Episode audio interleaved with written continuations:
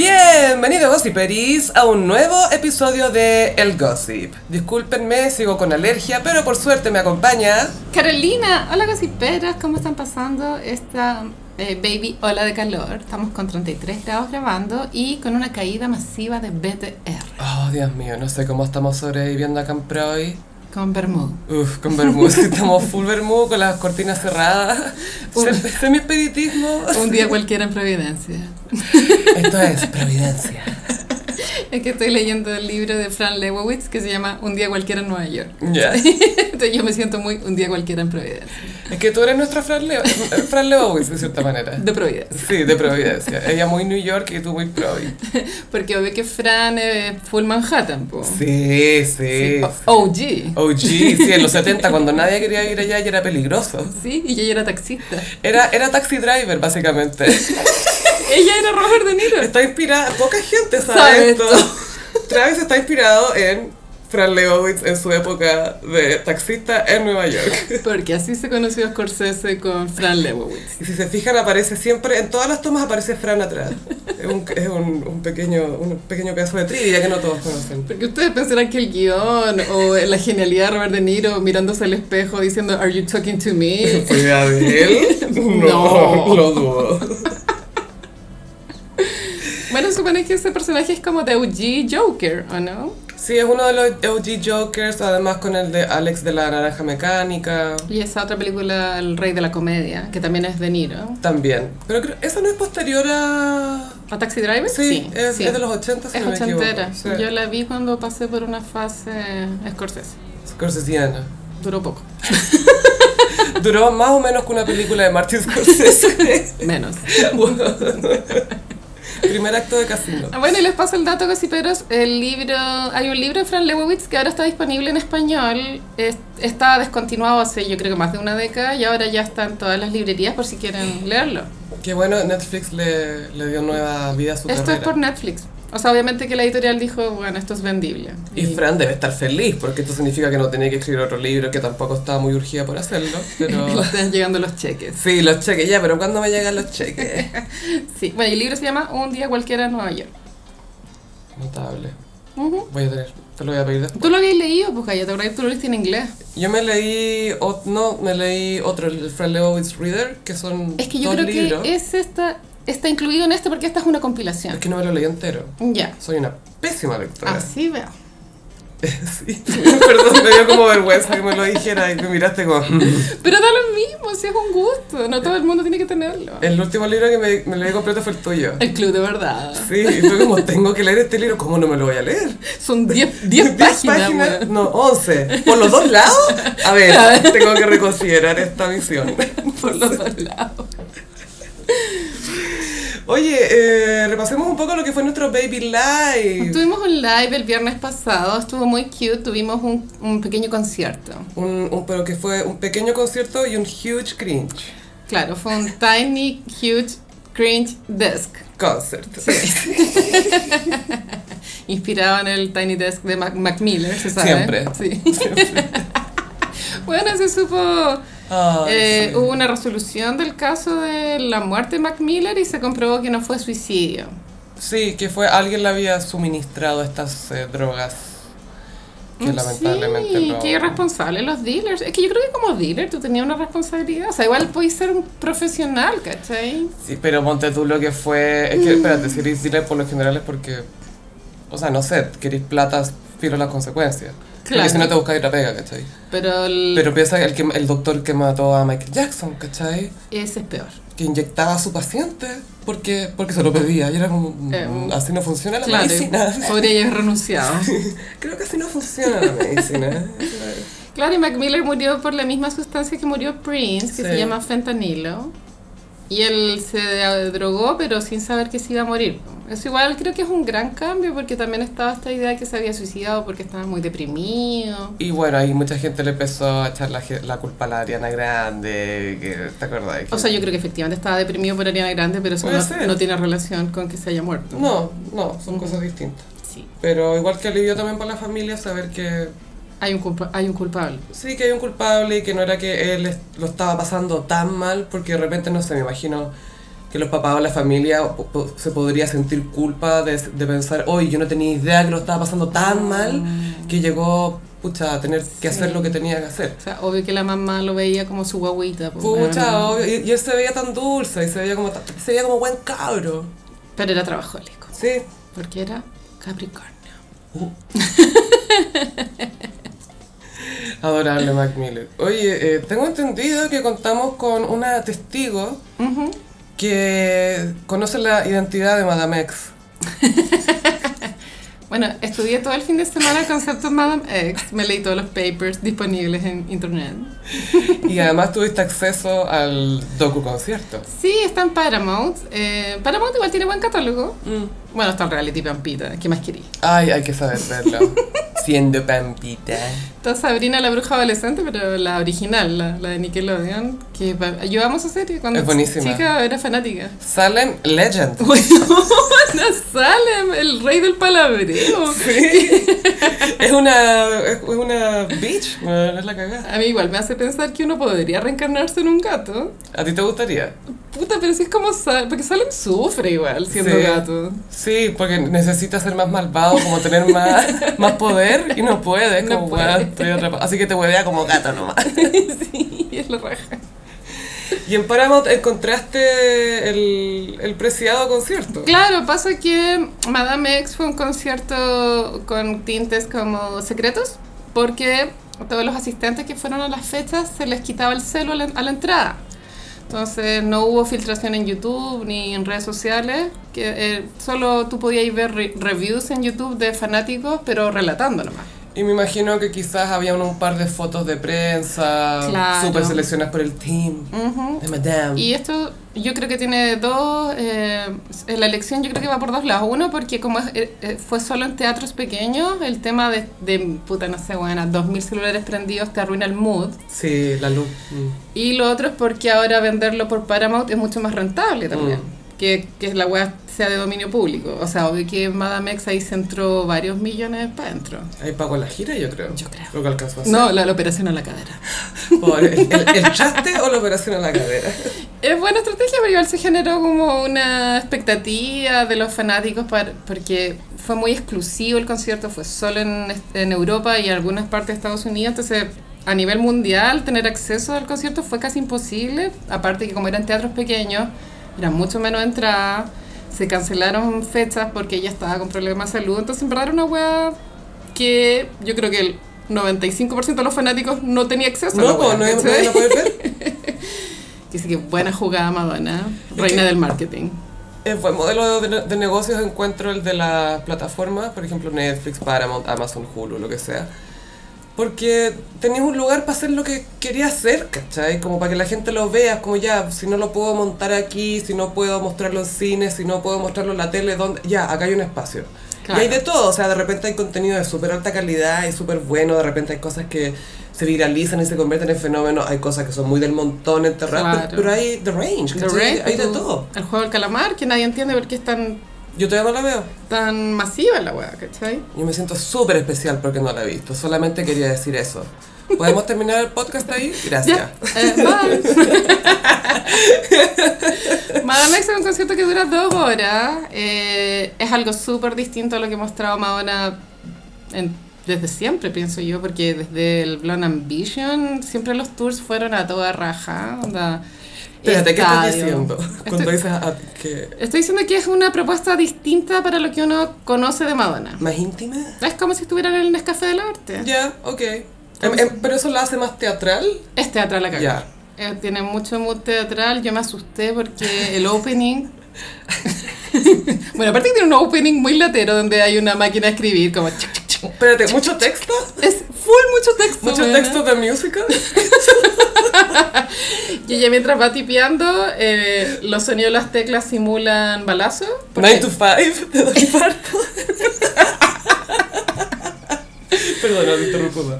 Porque ella está protestando con el uso de armas. Y él está su mm, bailarín pololo, que no sé cómo se llama, digamos que es Jesús Luz 8. The Kid. The Kid. de aquí. Y le hace como una performance ba- bailable mientras le están disparando. Bueno, un poco aburrido, pero ya, es una propuesta. Y ahí ya, parte con God Control y sale vestida de Napoleón, Gaya. Y yo dije, Wow. mal augurio. Espérate, tenemos que empezar a preparar el episodio especial recordando la vida y obra de Madonna. Esta señora está jugando con fuego, Esto es jugar con fuego. Literal. Está invocando al Napoleón, al Bonaparte. Yo al principio me negué a creerlo, no, si no es Napoleón de Cero Higgins. No, José Miguel Carrera. Obvio no, que era Higgins. no, no puede ser Napoleón. No, no, no. no. No Bonaparte significa buena partida. ¿Qué será? Se nos va a morir Madonna. Ah. Gaya, me asustaste con esto de que fue Bueno, yo quedé negra, tuve que tomarme un risa. La wea- Ahí, en, el, como en la primera canción, baila. Hay coreografía, pero el resto de las dos horas hay muy poco baile. Pero sabéis que es normal, es una mujer de 60 años. No, está bien. Respetemos, ¿cachai? Pero ponte tú el vestuario Napoleón, eh, me, acordé al tiro de la presentación de Vogue, que es como de la corte francesa. Claro. Y que están todos un poco como con ropa de esa onda. En la presentación que ya está de Napoleón, ¿salen todos también un poco en esa ropa? O? No, los bailarines Ah. no, y su vestuario era un poco, no, no, no, ah, ya, qué peladora, no se veía tan pro la wea, era Ah, medio Halloween, Kermesse. era kermés. the Care and the Messe. Bueno, y parte el show que canta casi todas las, las canciones del disco Madame X, que igual es solo para fanáticos, supongo, porque um, tuvo muy poca repercusión. Y si en Madame X está la, la con Maluma, ¿o ¿no? Medellín, esa es casi al final. ¿Cómo se manifiesta Maluma en este No, show? esto es playback. Esto es playback, Pero no, en pantalla, ¿no? no tiene otra propuesta. Pero ¿cómo no mostráis la cara de Maluma? Yo creo que? Paloma no- dijo, páguenme o nada. Y yo creo que tal vez no le pagaron. Yo creo que ella no quiso verse opacada por la belleza de Maluma, Es muy O sea, está claro. Me muero para al lado ese weón, es más bonito que yo, ni cagando. Ah, y toca canciones antiguas para fanáticos como American Life, que no la tocaba desde el tour de American Life, o sea, 20 años. Y toca, bueno, Frozen es un momento climático, yo creo, porque ahí después empieza el desenlace. Es como en la mitad del show entonces, Frozen. Es como dos tercios. Ya. Y ahí después empieza el, el desenlace, que se termina con Like a Prayer, que sé yo. Y Frozen es bonito porque sale una imagen de una mujer, o sea, al fondo, una visual de una mujer en blanco y negro, en una pose de yoga, pero con el pelo como la niña del aro. Con, o sea, el Como pelo Samara. en la cara, claro, con unos movimientos, como un poco Frozen, como era el video Frozen, y cuando se saca el pelo era Lola. Y fue la zorra. Y estaba jalada también. Yo creo. y Madonna muestra su faceta mamá en el show porque también sube a los niños adoptivos en un- al escenario y, le- y los deja que hablen weá. Y- El David Banda, que es el, el- yo creo que es el futbolista. Yo creo que David Banda es el favorito. Algo me lo dice. Él creo que fue el primero que adoptó de, de África, creo. Yo creo que hay... Siempre las mamás tienen un favorito y creo que David Banda es el favorito de Madonna. Ay, no sé si lo comentamos alguna vez, pero que Lola hizo declaraciones que su mamá era tan controladora cuando estaba en creo. el colegio Le creo. que tenía que irse de ahí apenas Sí, pues, pudo, porque era de- lo controladora que era Madonna como mamá. Yo creo que Madonna mucho miedo que sus hijos fueran drogadictos también. po. No, y piensa en lo control freak que es Madonna con su Oh. imagen, con todo. Imagínate, le pasa a unos cabros chicos. A ver, a ver qué está pasando acá. Vamos a hacer lo que yo digo. ¿Por qué? Porque yo lo digo. Y listo. Obvio que es así. Está en la entrevista de la Rolling Stones con Maluma. Ella dice que es una control freak, que ella se acuesta todos los días a las 4 de la mañana porque ella no puede delegar, tiene que hacerlo todo. Como ya, señora. Madonna mirará a su hijo y pensará, reductive. Yo creo que pienso que Lola es es reductive. reductive. sí. Ay, amiga, el otro día no lo pude evitar, estaba con unas amigas. Riéndote de Madonna. No, estábamos hablando de lo campeona que es porque el papá de Lola sigue siendo estupendo. Obvio. Carlos León, que papacito, o sea, es estupendo, es sexy. No, además. muy buen ojo ahí para, Estilo. para donante de semen. Sí, gran donante. El más el primer gran donante diría yo. Sí. Marcó tendencia. Bueno, y el show tiene una sensación un poco nostálgica o despedida. Se nota que Madonna está consciente de que no le queda mucho tiempo más en gira. Es probable que esta Oh. sea la última. Está, se veía frágil. Tenía unas rodilleras que estaban un poco disfrazadas de vestuario, que yo creo que eran rodilleras Ah, de, de verdad. Prácticas. Sí. Em, el, el viaje es un poco multicultural, pero sin, sin ser insensiblemente de apropiación cultural. Ujú. Porque bueno, ella está viviendo en Lisboa y eso también Eh, te canta una canción en influye, portugués ya. como folclórica. ¿Puedes falar? Se llama fado. Fado. El, el, el estilo portugués folclórico. É um fado. Sí, suena como destino. no sé. Siento é um Fate. fado. Sí. Se pega un fado. eh, Se jadea entera. hay otra canción del disco que se llama, creo que se llama Bu- Bu- Butaca o Bucata, algo así, que es un canto, ella te explica también que es un canto que nació en las mujeres esclavas de Ciudad del Cabo, en África, y es el, como el un canto muy especial porque de ahí, desde ese estilo de música, nacen muchos otros estilos de música negra. Entonces invita ahí como al coro de las mujeres de Ciudad del Cabo. Ah, cute. Le da plataforma, comparte. sí, esa parte igual tiene un quiebre porque se pone peluca de pelo castaño y es- me encanta la Madonna de pelo castaño. Es otra Madonna, es, ¿cierto? ah, es como más espiritual. Sí. Porque en Frozen aparece de pelo oscuro. Sí, sí, sí, sí. Pero Eh. como, como Cherry igual, porque es liso así. Sí. Sí. Liso, liso, chuzo. En la época Frozen, se me acuerdo. Y bueno, vestuario yo le pongo un 5, coreografía 5, ¿Hasta 7 estamos hablando? Sí, del Ya. uno al siete. Ya. propuesta 7, Ya. eh, duración 5. Y, y, y tiene, y, eh, porque me hablaste de que hablaba del control de armas y todo. Sí. ¿Ha- ¿Habla de más causas entre medio o, o vuelve Sí. un poco a esa? O... Me gusta que se ha renovado con el tema de las causas, porque por ejemplo el tema religioso ya no es tema. Madonna fue muy protestante en contra de la Iglesia Católica en La específico. Y ya no es tema para ella. Tema superado ahora ya el control de armas y, y como que nos hagamos cargo de tu lado espiritual con el fin de conectarte más con tu vida y dejar de ser un poco de- dejarte llevar tanto como por el mundo superficial que te ofrece el capitalismo o algo así Perfecto. como algo más profundo, pero claro, igual es un show, entonces a veces eso... Ay, ¿cómo decirlo? Siento que trata de abarcar mucho en algo que de pronto el contexto no es el correcto. En un medio que tampoco le permite transmitirlo bien completo. Sí. Porque Bueno, podría, esto podría haber sido más largo, Carolina. si ella se hubiera explayado. cinco horas. Parte 2, mucho más textos. Siento que es la gira más conceptual desde el Confession. Se sabe que la gira del MDNA fue un- una mierda. De hecho, cuando vino a Chile con el MDNA era diciembre, llovió. Madonna terminó el concierto a la mitad. Después hubo una demanda. Madonna odia a Chile todo esto. No sé si sabía ese dato. Somos su Adam Levine. Sí, somos su Adam Levine. Nosotros somos Adam De Levine. hecho, cuando salió Madame X, que yo me acuerdo perfecto porque el lanzamiento era el día de mi cumpleaños, que era el Mm. 14 de junio, acá en Chile, en la, en la disquería Fantrax, que está en Lion, lo estaban vendiendo dos semanas antes, pero como por hueones nomás. Como que no habían cachado que tenían que esperar dos semanas. Y Madonna se enteró, weón. Y dejó la zorra. ¿Y parte el contrato? A ver, a ver, a ver, ¿qué está pasando aquí? ¿Y qué más quería decir? Bueno, esto sale Vogue, Express Yourself, pero desde puntos de vista distintos. Y Like a Prayer sale obviamente muy... mm, Con coro y todo. Magnífica, desde otro... O sea, no es, no es la misma, no es el Ujú. track que tú escuchas ahí en el CD, pero funciona. Y bien por Madame X, Gaia. O sea, siento que igual haberlo hecho en un teatro era una decisión arriesgada. Mm. Tal vez era lo que ella quería acercarse más al público porque Madonna ha sido una diva súper lejana.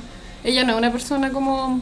Es que una vez que disparó a la- al estrellato, había una distancia demasiado grande. Todo el rato. No solo con nosotros, con otras contemporáneas de ella también. pues. Sí, y ahora se muestra más lejana, como que hacen baby stand-up comedy, ¿cachai?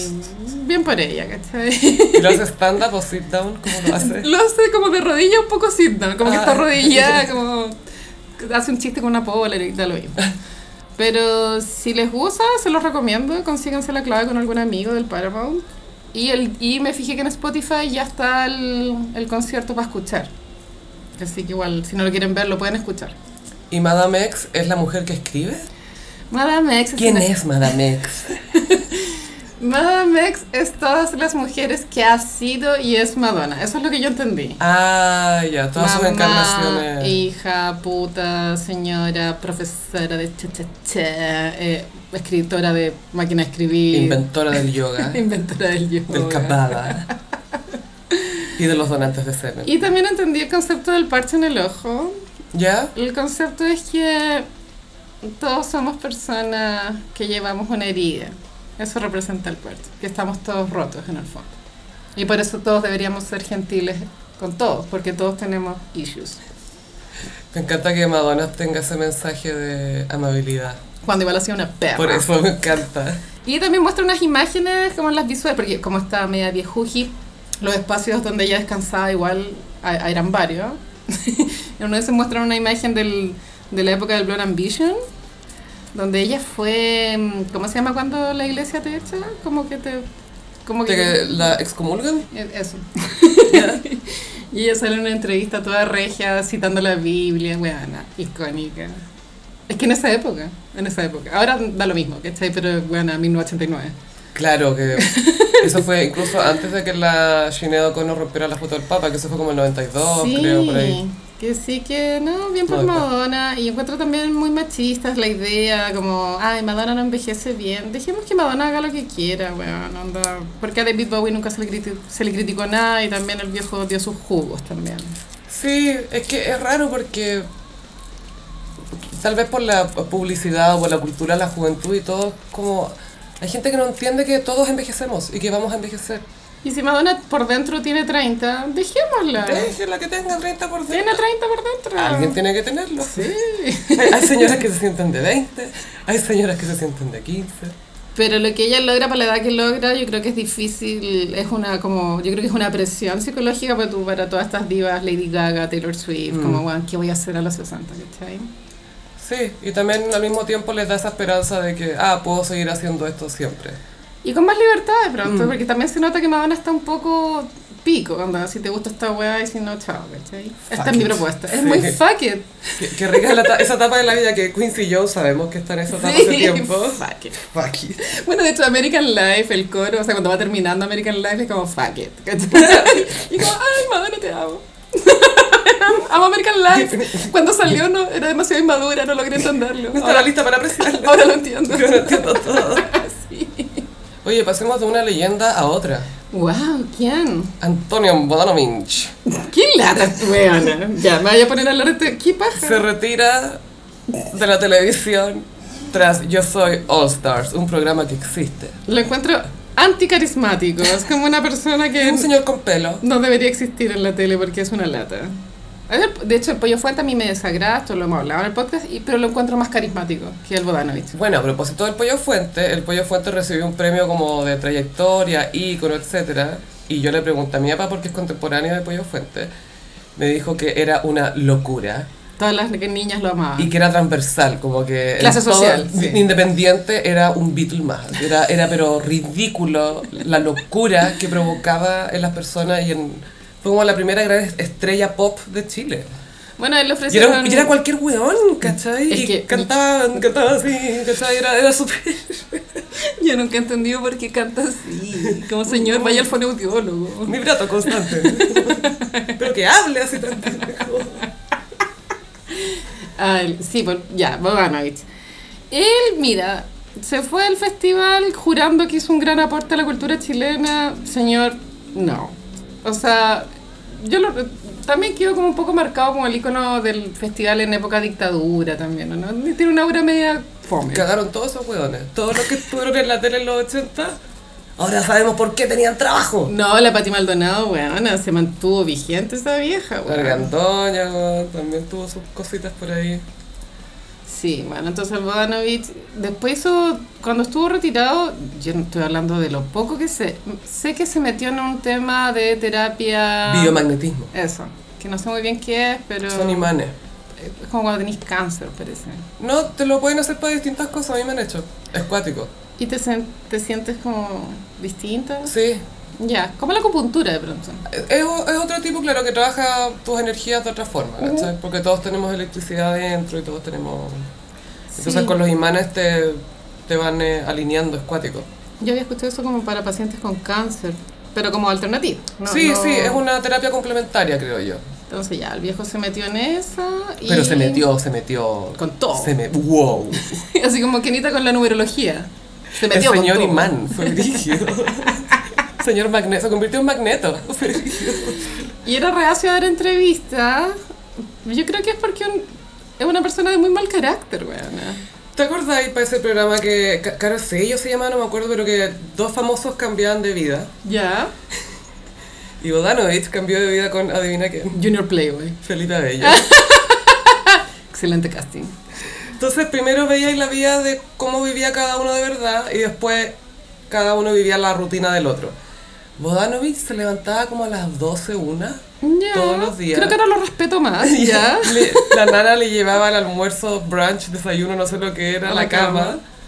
Empezaba su día, no sé, a las 5, ponte tú. Era como Halston. Sentía que estaba como deprimido, no sé. Entonces después Abello llega y empieza a vivir la vida de Bodanovich y llega la nana con la bandeja y le empieza a decir, ah, pero Martita, no, es que cómo me hace esto. Y empieza a discutir con la nana tan chistoso. Lo amo. Tan weón chistoso. bueno, weón. Pero en fin, pero la cosa es que Bodanovich, claro, se retira después de muchos años de carrera. ¿Cuántas? ¿Cuatro décadas serán? Yo creo, 50. eh, mucha gente que se 50 retira de la tele dice que se retira, pero esto lo digo desde una hipótesis sin fuentes, pero me imagino que cuando tú estuviste en la tele mucho tiempo te hacía un poco adicto a la exposición. Yo creo que igual lo echáis de menos.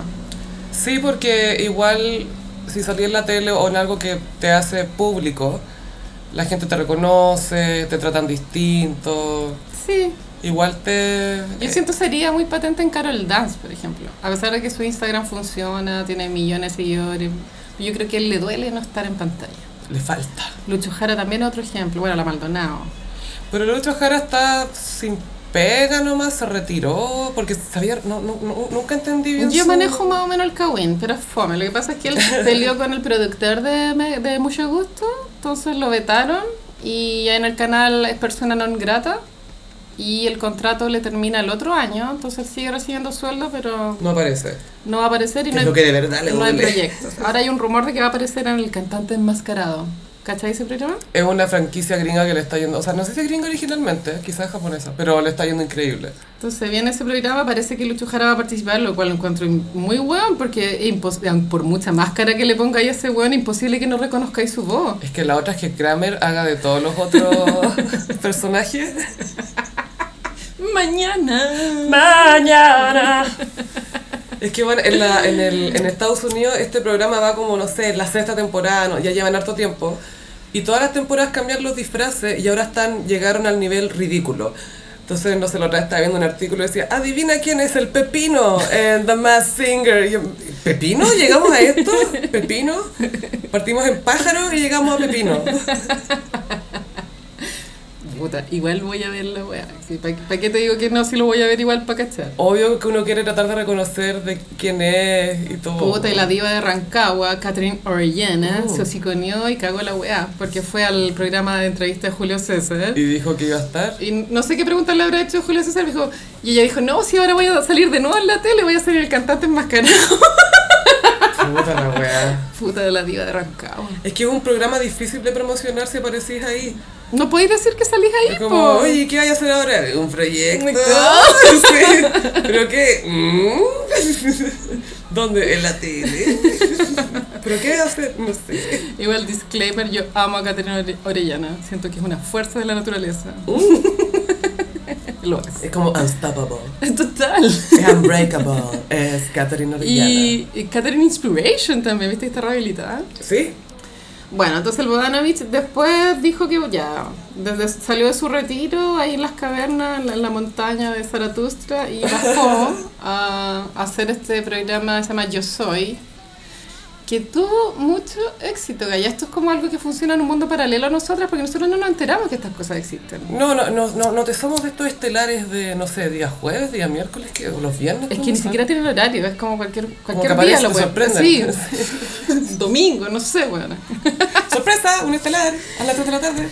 Y ahí animaba eh, Jean-Philippe con Millaray Viera y la Pamela Díaz en Melate contó que el Bodanovich era la weá más antipática que había visto en su vida. Debe ser y yo le creo. Sí. Yo creo que en la tele debe llegar así como si fuera Don Francisco, en términos de importancia.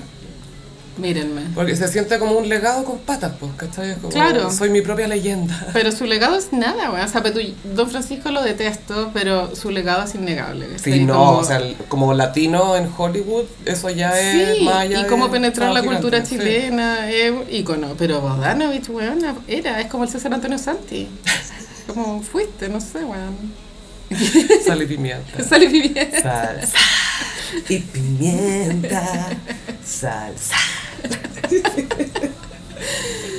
Y ahora él dijo que ya terminó Yo Soy y se retira. Porque no sé si lo llamarían para... Yo, yo encuentro que, claro, su perfil calza en estos programas donde tiene que ser juez ju- de el algo. juez pesado, es el rol. El claro, pesado. el serio, el que sabe, el, el Simon Cowell, etcétera, pero si te ponen de pesado es por algo, creo yo. Sí, no, no, un papel. ¿Extrañaremos a Bodanovich en la tele? Pienso que no. Es que esto, esto fue tan chileno, fue cuando lo, lo sacaron básicamente del festival y fue Montaner y quedó la cagada. Y después trajeron a otros animadores chilenos y tra- sacaron al Bodanovich al escenario para que se despidiera bien del público. Años después de que lo habían echado a la mala, incómodo.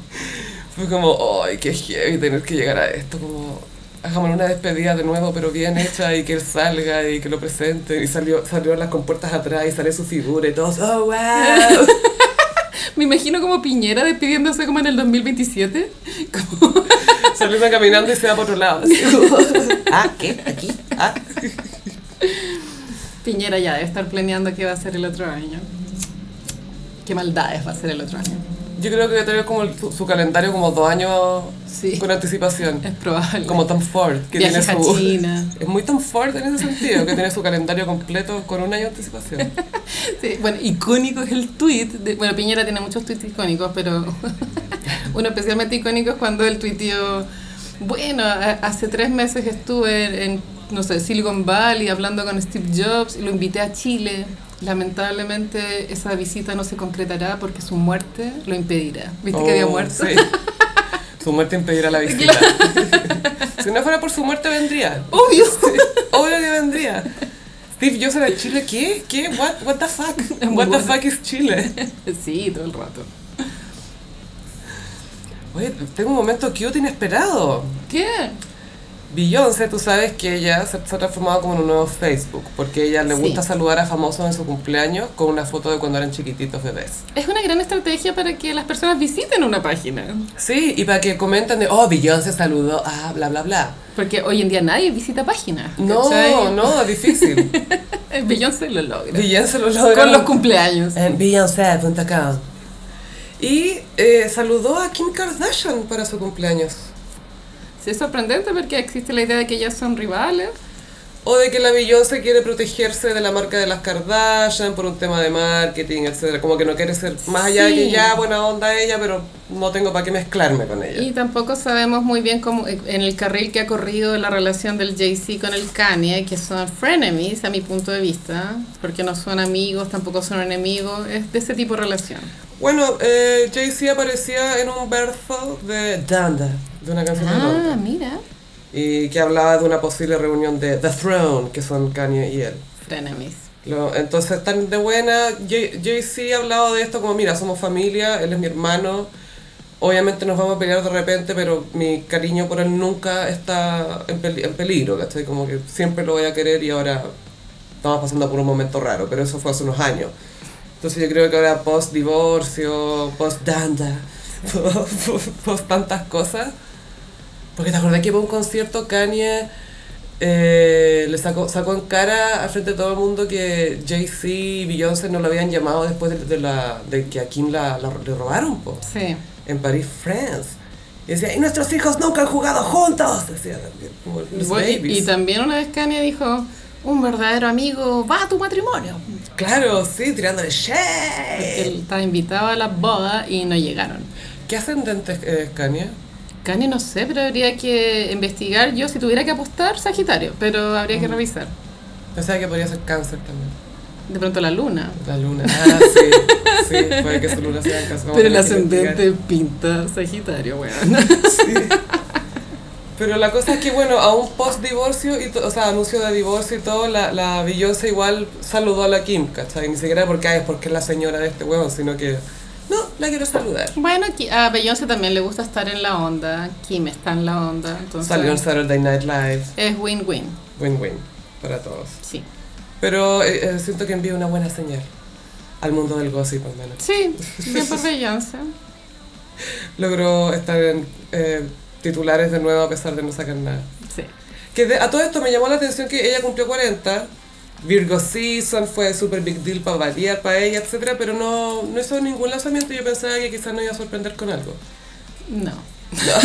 no, no sucedió. No te veo muy sorprendida a ti, Carolina, de que Beyoncé no te haya deslumbrado. Pucha, es que también es como lo de Adele, está bien que después de tener éxitos astronómicos, no es necesario de pronto seguir con la ambición de estar arriba, arriba, arriba. De hecho, en los últimos Grammy, Beyoncé fue con un vestido negro, que si bien le quedaba regio, estupenda, pero se sentía un poco que ese vestido negro, yo lo interpreté un poco como que las otras brillan, ¿cachai? Mm, que la sí. Taylor vaya con su Dolce Gabbana de flores, yo No es mi momento.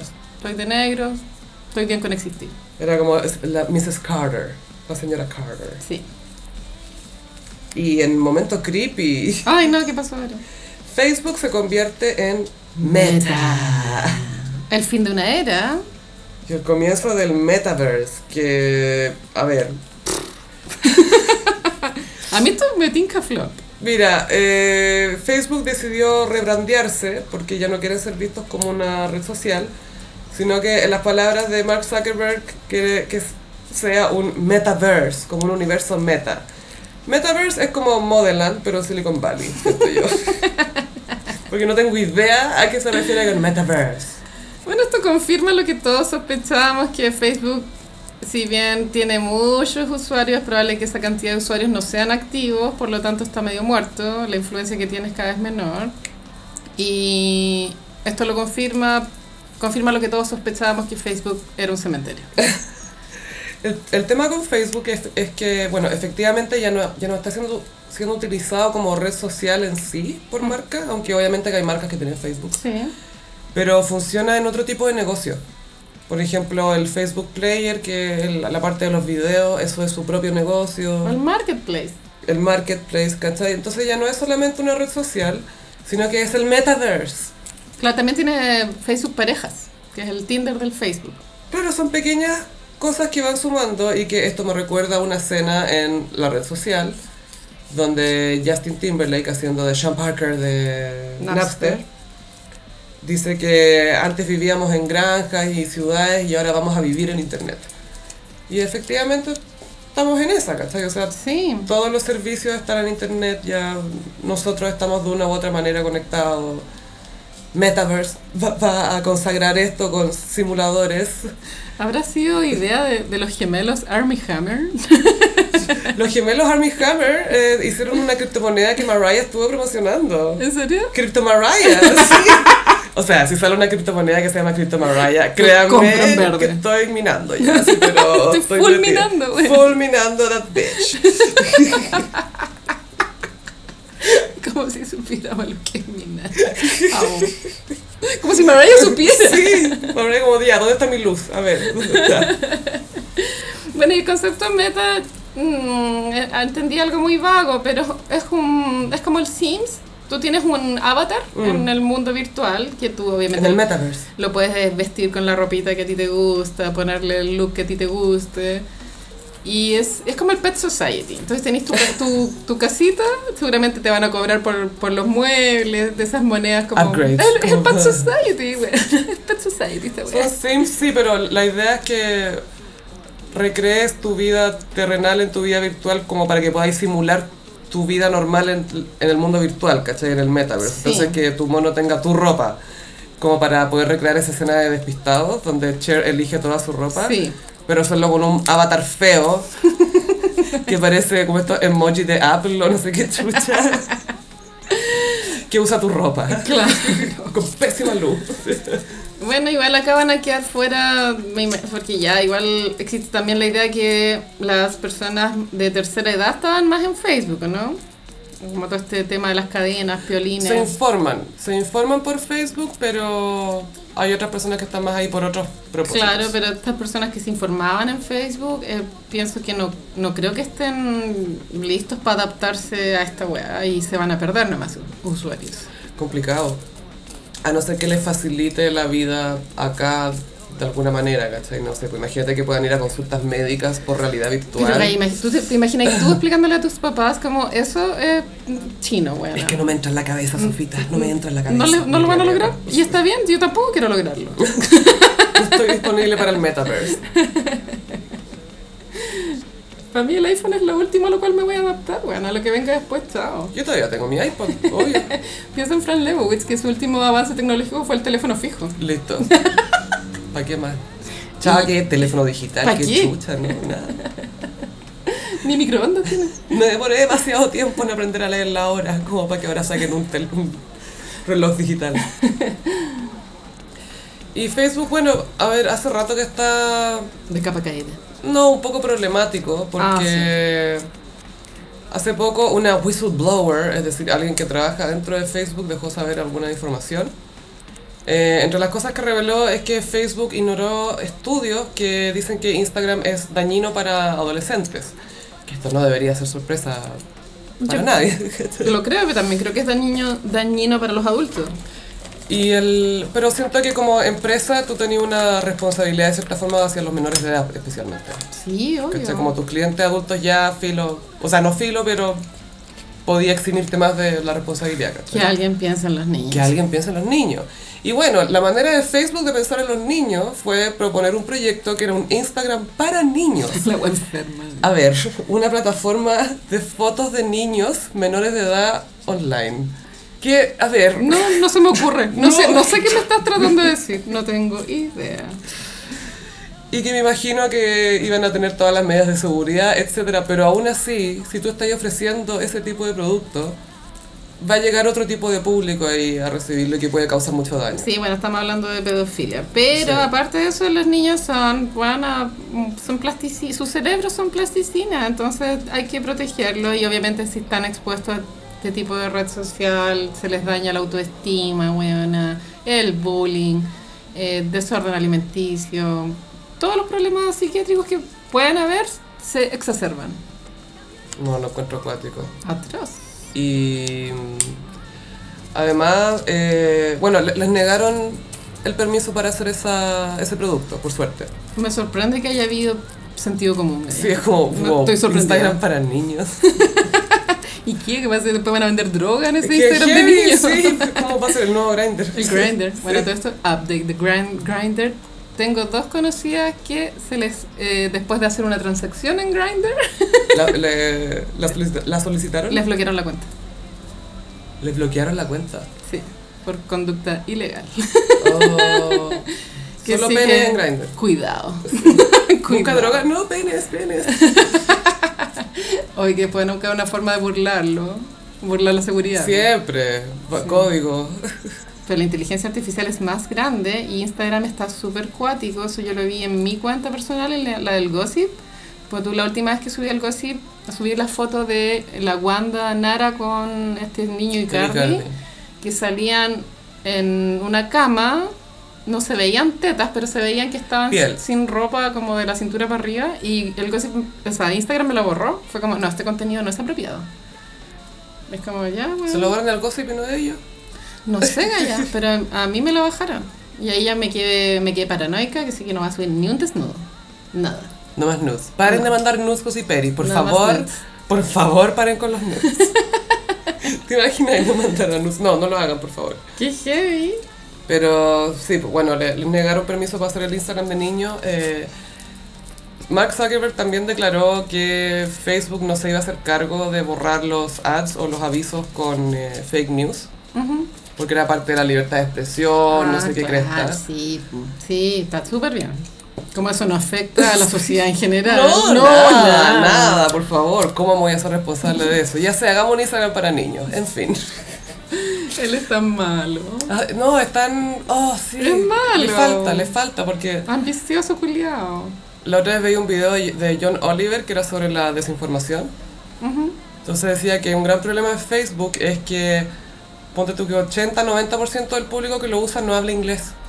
Entonces no hay suficientes fact-checkers o gente que revise datos o chequee noticias Claro. que hablen otros idiomas. Mm. Entonces es súper fácil que se esparzan noticias falsas en, no sé, por Facebook en español, vietnamita, lo que sea. Entonces así es como se levantan también personalidades en YouTube o eh, con podcasts, etcétera, que tienen esta retórica súper incendiaria Sí. y que se transforman como en voceros de la verdad y dicen, no, que Biden envenenó a no sé quién y no sé qué cosa y se robó la elección y la gente lo cree, ¿cachai? Sí, sí. ¿Pasa eso de lado y lado? Sí, no, por supuesto, pero más encima ahora se descubrió que el, el algoritmo de Twitter favorece a la ultraderecha. Bueno, ¿por qué? Porque meten más plata, yo creo. Ah, La izquierda no tiene plata. ya, pues conspiremos bien. si tienen esos hueones. Que la suelten entonces. A ver, Thomas Hirsch, muéstrame tu casa. A ver, A ver, Artés, a ver, Artés. Profesor Artés. ese eterno se nota que no lo compraste en la ropa usada. La pasaba Armani acá. ¿Te imaginas a Artés No, no me lo imagino. usando trajes Segna? Así como... Ferragamo. Ferragamo. De repente leemos zapatos con suelas rojas, así como, hmm, Sospechoso. Louboutin, ¿Artés? Patricio Arevalo. ¿Qué está pasando aquí? Bueno, yo siempre les cuento que con una amiga nos dimos el trabajo de ver la franja electoral. Uh, Vimos, si no me equivoco, tres completas, como de principio a fin. ¿Cuáles viste? La vi la del viernes, sábado y domingo. Y las vi todas y lo más llamativo es la de París y bueno, la he visto. Es un poco como teleevangélico, ¿no? Sí, tiene una estética súper pobre. eh, yo siento que es un insulto a- al país, bueno, es como merecemos respeto. Es como un poco video, estética de video de secuestrador, ¿o ¿no? Como que se ve como un set chico, como que está ahogado por unas cortinas. Bueno, y las propuestas eran delirantes, por ejemplo. Eh, eliminar senadores y diputados y que todos los chilenos votemos leyes a través del celu. No sé si estamos listos para eso. Otra propuesta delirante era que cada guaguita que nace en Chile se le deposite en una cuenta de ahorro 2 millones de pesos, cosa que cuando la guaguita se jubile tenga ya su jubilación con los intereses lista, ¿cachai? Asumiendo que van a vivir hasta esa edad. Asumiendo que hay un saco de plata infinito, eso es lo que está asumiendo. Es que espérate, ¿sabéis que todavía estoy un poco pegada en la primera propuesta de Sí, votar no, no, celular? yo sé que es difícil de procesar, sí, ¿Sabéis que algo que le debe molestar mucho a la gente que vive fuera de Santiago es que de repente las propuestas de los candidatos, o por lo menos las que dicen, las que tratan de hacer públicas, son cosas que funcionarían entre comillas acá nomás, ¿cachai? Porque acá hay más celulares, Ma- eh, conexión. hay más conexión, ¿cachai? Es difícil llegar a un lugar sin internet. Claro, por supuesto que hay zonas donde no hay buena conexión, ¿cachai? Pero por lo general, O sea, técnicamente imposible en Santiago no tener conexión. el Gran Santiago está conectado. Nos odiamos, pero estamos conectados. Full. Full. Entonces que llegue este loco a decir algo así, y no como, señor, en mi- acá no hay policlínico en mi pueblo, ¿cachai? No hay... Tenemos hambre. Tenemos hambre. Señor, Usted me habla de la estratosfera y, y yo tengo hambre. Las criptomonedas y yo tengo hambre. Yo tengo hambre. Criptoparisi. No. Y Boric sentí que la franja estaba apu- apuntada a, a la zona norte del país. Un poco yo creo que hay para quitarle terreno a la Yasna, pero Yasna es muy del norte, ¿cachai? Ah, bueno, y Sí. el sur es de derecha, ya sabemos. Y la de Boric era muy preciosa, mostraba como unas artesanías, de una, como un stop motion, como si hubiese sido dirigido por Michelle Gondry, weona. Wow. Wow. Era como un sueño inocente, pero puro. Falta Gael García solamente. Con Y- manos gigantes. Era hermosa y mm, la de Meo me pareció un poco sad, porque era fondo negro, chaqueta negra, era como triste. O como James Bond. Que no me transmitió esperanza, era como, no sé, weona. Tuvo un funeral. Y a mí me encanta cómo él habla y no me transmitió nada. Es como el funeral de Chile, de cierta manera. Es el único que entiende lo que está pasando. Y la de Yasna igual era buena, Ya. igual ahí Ya como no que está agarrando terreno. Dudé de mí misma, dije, a ver, a ver. Hace una semana estaba ahí con Meo, ahora ir por Yasna. Yo por eso pienso que las encuestas no son fiables, porque las personas somos cam- como cambiantes. A, a mí hoy día me llamaron por teléfono, de encuesta. A mí me llamó uno que tenía una voz así. Si quieres votar, ¿qué sentimiento te representa mejor? Y, y me Ah, leía así, no. era como, "Hmm, me pregunto quién habrá financiado esta encuesta. La mía, la mía era más C3, Ya. pero la voz, la voz era más C3. Y, y era claro, cuál, si votarais mañana, por quién votaría y qué sé yo. Pero no, me dio risa con- porque sentía que estaba hablando con Juan Carlos. Era, era, pero hasta pensé que podría ser a propósito para provocarme de cierta manera, no sé, como esto es un experimento social. Te, te juro que fue muy raro, porque como, hola, se vienen las elecciones a diputados o el presidente. Si tuvieras que votar mañana. Y yo así como, señor Juan Carlos. ¿qué tal?". Y me imaginaba su ropa, Full pantalón beige. pantalón beige, camisa celeste de rayitas celeste y blanca y un, un, un chalequito rojo sobre los hombros. Y un poco peinado para el lado el pelo que le queda a Juan Carlos aquí. Y los amigos le dicen el chirimoyo. El chirimoyo, sí, el palpa. Ese señor te estaba llamando. Ese señor me llamó y le respondí todas sus cosas por teléfono. Eh, muchas gracias. Pero sentí que no le gustaron mis respuestas. Salvaje. Salvaje. Eh, no sé si tanto esa última, pero es bacanudo. Gracias. Ah, bueno, así con la franja, queda muy poco tiempo para, para ir a votar y... No sé, creo que en nuestra corta vida, amiga, somos tan jóvenes, pero creo que nunca habíamos vivido una encuesta, o sea, perdón, una elección tan polarizada. Sí, es que también es porque hay tanto en juego. eh, Siempre ha estado todo en juego. Ahora está más pol- polarizado. es que ahora, tú, hay un tema que para mí casi no se tranza, que es el tema del medio ambiente. Sí, es clave. Que eso para mí es, es el gran tema porque Vamos a morir. por mucho que la economía la cuestión, la cuestión, no nos va a quedar país, no nos van a quedar ríos, no nos van a quedar lagos. Sí, eh, estoy de acuerdo. eso, me, eso es un tema que me, me preocupa de verdad porque de repente, a ver, por ejemplo, si uno de repente quiere argumentar con alguien que vota por Cast, uno de repente se da por temas más sociales Valórico. o, o valóricos o de, no sé, por minorías sexuales, etcétera. Pero hay gente que eso no le mueve la aguja, ¿cachai? Es como, ya, sí, obvio que siento compasión y todo, pero esto es tan importante y la cuestión es como, ya, pero pensemos en el planeta, pensemos en el país, como literalmente estamos matando el planeta y, y no, no todos lo estamos tomando igual de en serio. Sí, pero siento que las propuestas, porque me encanta que Boric esté a favor de proteger los recursos naturales, pero ¿cómo vaya a solucionar el tema de que, no va, que, va, que va a entrar menos plata por esa eh, decisión? Pero es que es un cambio que en algún minuto hay que hacer, Por eso me gustaría como propuestas más concretas, como Sí. ya, de pronto poner más plata para las industrias, ¿cachai? Yo creo que acá la clave es sapear a países que ya han estado haciendo esto, se han puesto las pilas. Hay que ir a Holanda, hay que ir a Holanda. Claro, pero se sabe que esos países explotan a los países pobres para tener la calidad de vida que tienen, po. tampoco es sostenible. ¿Estás diciendo que la base del capitalismo es la esclavitud? Lo ¿Acaso, es. ¿Acaso estás diciendo que Estados Unidos se convirtió en potencia mundial gracias a la esclavitud? Canadá también, que ¿Qué? se supone que Canadá son como buenas personas, ¿No es porque trabajaron duro nomás? ¿Qué? pero la situación está crítica y bueno, no sé, que aquí ya la suerte está echada, siento yo, Sí, alia jacta est, como se decía en Asterix. obvio. Y hablando de Juan Carlos, Ya. en cringe eterno. El, Mercurio se mandó su segunda apología en lo que va del año, si no me equivoco, de un ex nazi, que es ex nazi porque está muerto, aclaramos. Hizo una remembranza de los grandes hits de Hermann Göring a 75 años de su muerte. Este caballero fue un oficial nazi que fue el creador de la Gestapo, es decir, de la policía, los nazis, y entre otras cosas macabras.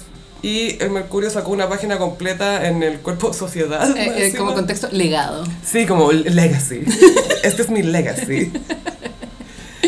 Y ponía como fotos de aquí estudió, aquí vivió, como, ya, pero este señor era un nazi. Es una manera de normalizar o humanizar eh, a una persona que obviamente no, no merece ningún reconocimiento.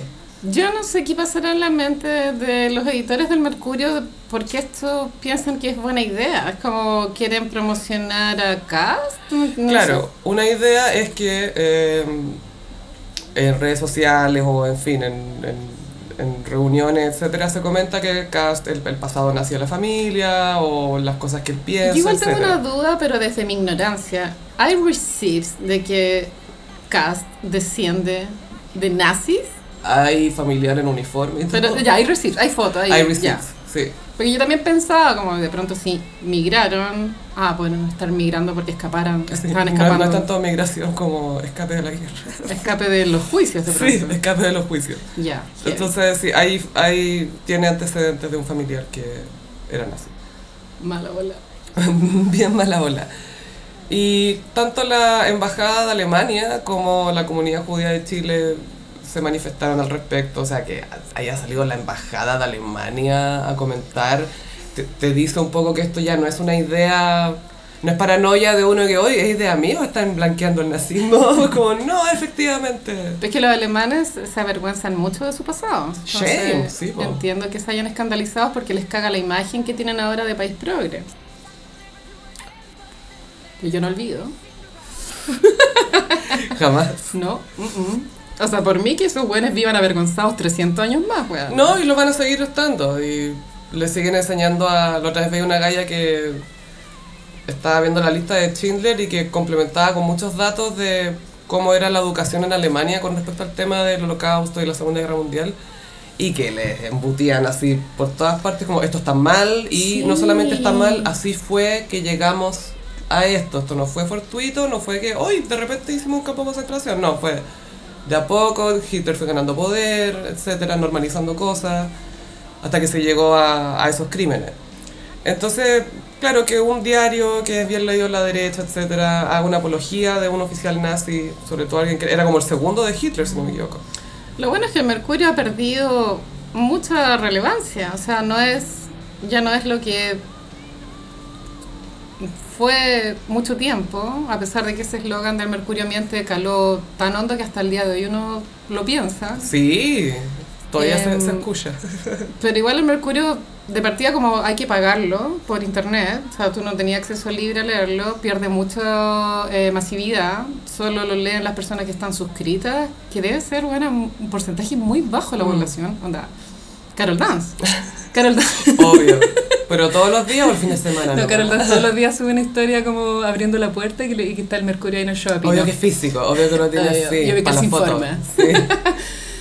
Y, pero ah, no obstante, no, está bien que eh, estoy contenta que se haya reaccionado en contra, habría sido más alarmante que hubiese pasado colado. Que sí que bacán. Sí, fue buenísimo que se haya levantado la alarma, Pero el mercurio, weona, basta. como tanto. Sí. Y pasamos a la sección. El gossip tiene auspicio. Gossiperi, les queremos dar las gracias por la buena recepción que tuvo la, la primera mención de un auspiciador en el gossip. Sí. La semana pasada les contamos de la campaña La Obesidad, que no ves, que busca que la obesidad sea reconocida como una enfermedad en Chile, que hasta ahora lo es, pero como una enfermedad no transmisible y que depende 100% de hábitos, eh, de estilo de vida, etcétera, y pone mucha responsabilidad en el paciente y ofrece muy poca eh, contención y aten- atención al final. Eh, una de las razones por las que queríamos también trabajar con esta campaña es porque es un tema que está muy vigente. Hoy en día, uno de cada tres chilenos vive con obesidad y somos el segundo país de la OCDE eh, en, en números de obesidad. Primero está México, después está Chile y después está Estados Unidos. O sea, Heavy. le ganamos a las gringas. Y eso es mucho decir. Sí, y les pedimos el episodio pasado si nos podían mandar eh, testimonios Testimonios. sí, sobre su experiencia tanto con médicos o de vida, porque queremos aterrizar un poco el tema y además queremos darles las gracias porque fueron muy cute las cosas que nos mandaron. Sí. Y, y muchas gracias por compartir esto con nosotras porque por supuesto que es algo íntimo y que de repente puede estar asociado a recuerdos dolorosos, Sí, etcétera. sí, sí. Pero quisiera destacar el, el sentido del humor de las gossiperis que escribieron. Así que voy a leer el primero. Ya. Oli, Caro, Chofi y Olivia, que por aquí anda. Yo me caí en las escaleras de la universidad, reboté de poto escalera abajo, qué vergüenza me pone. me llevaron al Hospital Salvador por el seguro de la universidad. En el hospital el médico me dijo que me dolía la espalda porque estaba gorda. Yo le dije mil veces que me había caído por las escaleras y él solo insistía. Me recetó ketoprofeno a pesar de que soy, soy alérgica a los AI, AINES, que esos son los remedios. Los... Puede que sean desinflamatorios, no lo Ah, sé. ya. Así que pasé el dolor con quitadol y tuve que sentarme en un cojín de donita inflable por un mes. Mm, Oh. Cojín de donita. Los picarones le dicen a eso también. Mm, Sí. Y por favor, esto es lo más importante. Mi sol es Capricornio, mi ascendente es Cáncer, a veces me sale Leo, aclara. Ah, ok. Y mi luna es Escorpio. Esa es mi historia Gossiperis. Muchas gracias. Gracias por compartirla. Sí, y también tenemos una experiencia que nos mandó una chica que es nutricionista, entonces esto nos da un poco la perspectiva Más profesional. Sí, de cómo son las cosas desde, desde adentro, Ujú. como un inside job. Dice, yo como nutricionista de hospital público y de un programa de obesidad, tengo montones de experiencias con pacientes obesos que me relatan sobre la gordofobia que sienten por parte de médicos y otras nutricionistas que los han maltratado en el pasado. Un paciente me contaba que la nutri anterior, anterior lo trataba de hipopótamo. Ah, no. Funadísima. En general son pacientes muy traumatizados en el sistema, con médicos, sobre todo traumatólogos, que los culpan y los mandan conmigo a bajar 30 kilos. Lo que de por sí es muy insultante porque es mucho peso para alguna gente y genera frustración porque no lo van a conseguir en un corto plazo. Sí, eso estaba pensando, y obviamente es un proyecto a largo plazo bajar esa cantidad. de O sea, es como un año por lo menos, o sea, Más. Sí. Escaleta, porque es como, ¿qué? ¿Dos kilos al mes tenéis que calcular? ¿Uno? Y tu piel también tiene que tener un proceso para que tu piel se vaya adaptando a los cambios de peso. Sí, pues si de repente pasa que hay gente que se, eh, se opera y se, se le chupa muy rápido la piel, no, no se alcanza, la, la elasticidad como que no, Claro. no apaña mucho. Aquí continúa la nutricionista. Están condicionadas a la baja de peso para poder someterse a cirugías traumatológicas de rodilla y cadera. Ah, sí, pues, o sea, de repente te quería operar y te mandan a... Te, te dicen que el tema son los huesos. pues. La rodilla sobre todo sufre mucho con el Mm. sobrepeso. Lo que más pena, los que más pena me dan son los adultos mayores obesos, que llegan con kilos extra acumulados en 30 años y donde los médicos, además de tratarlos con muy malas palabras, les niegan la cirugía por peso, lo que se puede justificar en alguien joven, pero no en alguien que le asegura 5 años de bienestar, aunque lo, lo ideal sean 10 o 15 años. Lo que más se repite es la culpabilidad y la vergüenza. Señoras que se sienten tanto, que se, se sienten tanto desprecio que no quieren ejercitarse porque no quieren que nadie las vea moverse. Lo peor es que para todos los pacientes del hospital hay una psicóloga. Obvio que no da abasto, po. No, pues Nica. Y claro, si es una psicóloga, imagino que las consultas deben ser súper cortas y poco efectivas al final. Sí, yo creo, me imagino que a todas las personas le hacen casi que las mismas preguntas que tienen más que ver con lo que ellas Con piensan que es su condición que lo que quiénes son, ¿cachai? Sí. Y por qué eso les puede llevar a, a tener sobrepeso. Aquí nos llegó una chica con una experiencia en, en ginecólogo. Dice, hola, soy una Tauro con luna en Virgo y ascendente en Escorpio. Sí, estoy en terapia, gracias. Quería contar que hace un año fui al ginecólogo con mi mamá en Rancagua, íbamos a hacernos el PAP y yo quería cambiar mi método anticonceptivo a algo que no fueran pastillas. El doctor fue el que me atrajo al mundo y mi mamá toda la vida se ha atendido con él. Yo era la primera vez que me iba a atender con él. Cuando me tocó entrar después de que me tomó la muestra para el PAP, nos sentamos y me preguntó si tenía alguna duda. Le comenté que estaba interesada en la inyección y si, si me podía explicar de eso. Este doctor, sin haberme pesado ni medido, me dice, ¿estás segura? Porque el método que yo te dé te va a hacer subir más de peso aún. No sé si quieres eso, sean pastillas, inyección, parche. Me sentí como el pico. Yo estaba siendo responsable con mi cuerpo y mi sexualidad y si puta nunca he sido flaca y regia, siempre me mantuve en un peso constante hasta que con la pandemia subí como 10 kilos. Pero eso no me quita las ganas de tener sexo. Eh, Por supuesto. a nadie, Gaya. El doctor me preguntó si tenía pareja estable y le dije que sí. Me dijo que optara por los condones porque así me iba a mantener para mi pareja, que al igual que yo es gordo y jamás ha criticado mi, mi cuerpo. Mm. Salí, le conté a mi mamá que se lo tomó como algo normal. Y cuando estuve sola pude romper en llanto. El 2020 me costó mucho mi salud mental y en ese momento estaba retomando la terapia y viendo especialistas para ayudarme. Me da mucha ansiedad el solo pensar ir al gine. Ya se me va a cumplir el año del PAP y he cancelado tres veces distintas horas porque me dan ataques de ansiedad antes de salir. Amiga, no. Sí. Y todo por un médico douchebag que ¿Y qué hay de la té de cobre? hay que ver porque no sé por qué el viejo... En fin. Así que terminé usando condones igual porque me da terror pedir otro anticonceptivo. Ahora tengo una hora con una ginecóloga, pero no sé la verdad si pueda ir. Los doctores como que se olvidan que sus palabras pueden tener un profundo impacto y en mi experiencia no saben ser personas. Esto me pasó en una consulta particular. Y nos manda saluditos. Sniff. Dice Bueno, que- también el tema de los anticonceptivos heavy Sí, con po. respecto al peso y, y todos los efectos colaterales que tiene. Esos que son como remedios para mujeres que no, no sé si los probarán lo suficiente. Yo creo que no, buena. O de ver el tema de los, claro, los efectos secundarios, porque yo me acuerdo cuando yo tomaba anticonceptivos pesaba como, no sé, 5 kilos más, tú.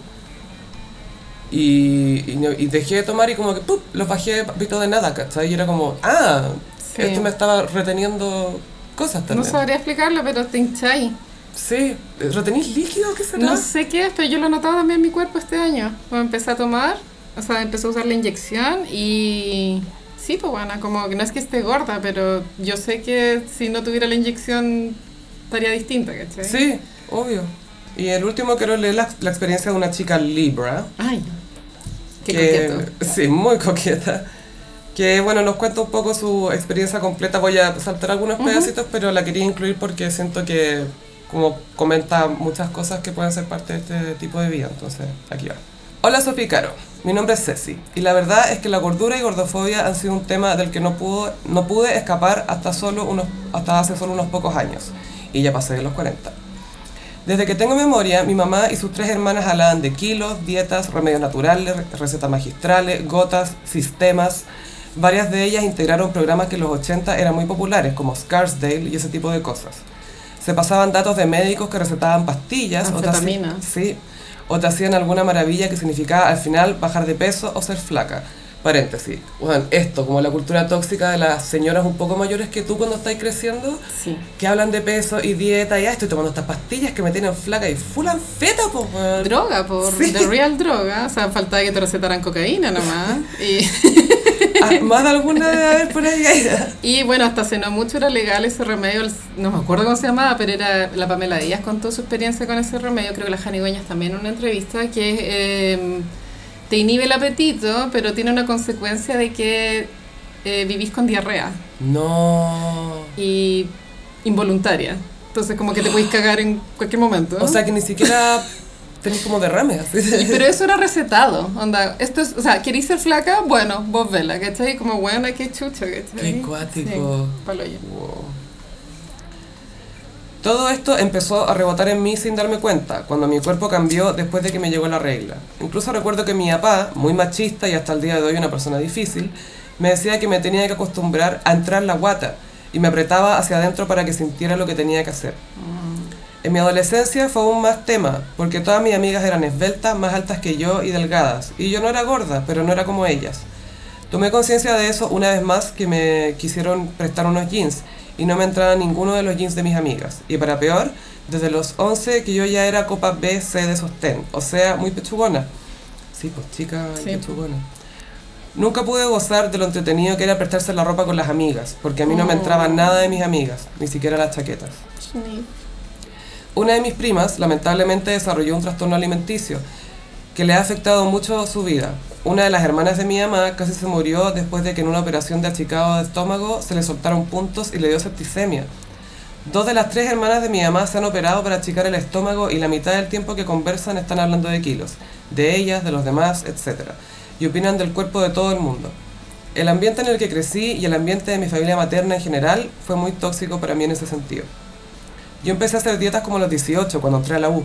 De ahí en adelante tuve una historia de, de nunca acabar con millones de recetas, dietas, secretos y milagros asociados a bajar de peso, ser más flaca, que por suerte logré dejar atrás como hace unos cuatro años recién. Por mi trabajo y el ambiente en, en que se desarrollaba, ambiente financiero en el golf, debía siempre verme muy linda y elegante y en ese ambiente eso es ser flaca. Puta, Sí, sí, bueno. la cagó que sí, Mm. que, que te vean esbelta es considerado como Es como ese gusto. chiste, como, ¿tiene, eh, ¿tiene estilo o solo es flaca? Claro, sí. En mí no es alto. Claro. Sí. Aunque creo que debió haber pasado hace mucho antes, creo que haberlo superado es un gran logro en sí mismo. Lo es. Sí, lo es. Lo logré básicamente porque alcancé ese punto en mi vida en que la opinión de los demás ya no me importa. Y eso me dio la libertad de decir, es lo que hay y si no te gusta, sorry. Y que ser yo misma y estar sana es más importante que poder usar pantalones de una talla específica. Obvio. Todavía a veces siento una vocecita por ahí atrás que me dice, te podría quedar mejor si fueras un poco más flaca. Pero me, pero me recuerdo en voz alta que en la época que fui más flaca en mi vida no necesariamente era más feliz que ahora. Entonces racionalizo que la fantasía de que flaca igual feliz, igual exitosa, no es tan verdad. Y que todo depende de mi actitud frente a lo que estoy viviendo. Acá, amiga, te encuentro toda la razón. Yo no conozco ninguna flaca feliz. ¿Qué querés que te diga? Me incluye. O sea, a lo que voy es que, que su flacura alimente su felicidad. Exacto. Irónicamente, Sí. no lo hace.